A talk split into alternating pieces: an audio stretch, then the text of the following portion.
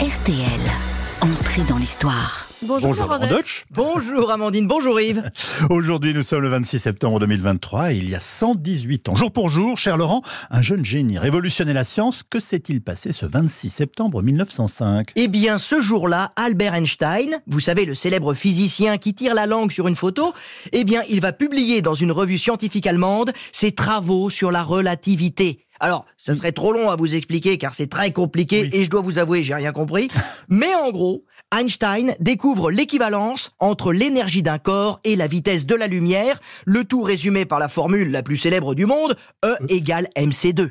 Alors, Laurent Einstein, on le retrouve dans le film Oppenheimer de Christopher Nolan, l'un des cartons au box-office cette année. Et oui, car les travaux d'Einstein vont servir à la fabrication de la bombe atomique durant la Deuxième Guerre mondiale avec le fameux projet américain Manhattan, dirigé par Robert Oppenheimer. Mais attention, contrairement à une idée reçue, Einstein n'a pas mis au point la bombe nucléaire, il a juste alerté le président Roosevelt sur le risque de voir Hitler préparer une bombe atomique. Rien de plus, car Einstein était pacifiste jusqu'au bout des ongles. Alors Einstein n'a que 26 ans quand il publie ses travaux sur la relativité. C'est jeune, mais dès l'enfance, en fait, le physicien est un génie précoce. hein. Ah bah clairement, Einstein, c'est le Mozart de la science. Il va même publier un livre de géométrie à 12 ans. Et pourtant, c'était pas gagné, hein. Le gars, il parle pas avant l'âge de 6 ans, et toute sa vie, il sera dyslexique, et même pire. En classe, c'était un gamin turbulent, fainéant, qui voulait pas s'embêter à apprendre des matières comme l'histoire ou les langues. Il va même quitter le lycée en cours d'année. Non. Bon, bah, je vous cache pas que ça rassure certains parents. Oui. Euh, bon, vraiment l'élève modèle, donc Einstein.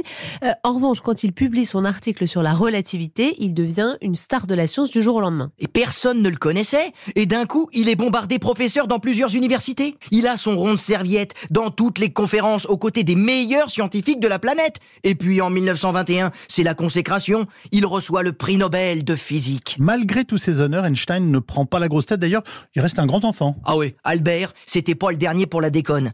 Il adore faire des blagues. Par exemple, lors d'une tournée de conférences aux États-Unis, son chauffeur lui dit qu'il répète toujours la même chose et que du coup, lui aussi, il serait capable de les répéter sur scène.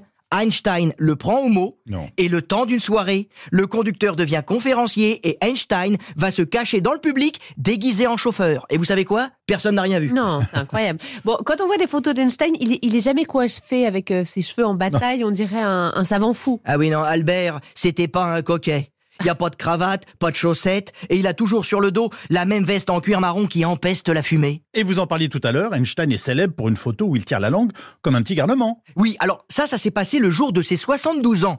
Un photographe lui demande de sourire, et lui, il en avait marre de poser sans arrêt. Alors à la place, il va tirer la langue devant l'objectif. Et ce qui n'est pas surprenant finalement, c'est que la photo lui a tellement plu qu'il en a commandé plusieurs tirages. Un sacré sens de l'humour. Merci beaucoup Laurent. Demain, vous nous parlerez de quoi? De la bataille d'Alésia, et vous verrez pourquoi on a tort de dire nos ancêtres les Gaulois. Ah, tiens, tiens, tiens. Bon, écoutez, euh, la phrase du jour, c'est Einstein, c'est pas le dernier pour la déconne. hein.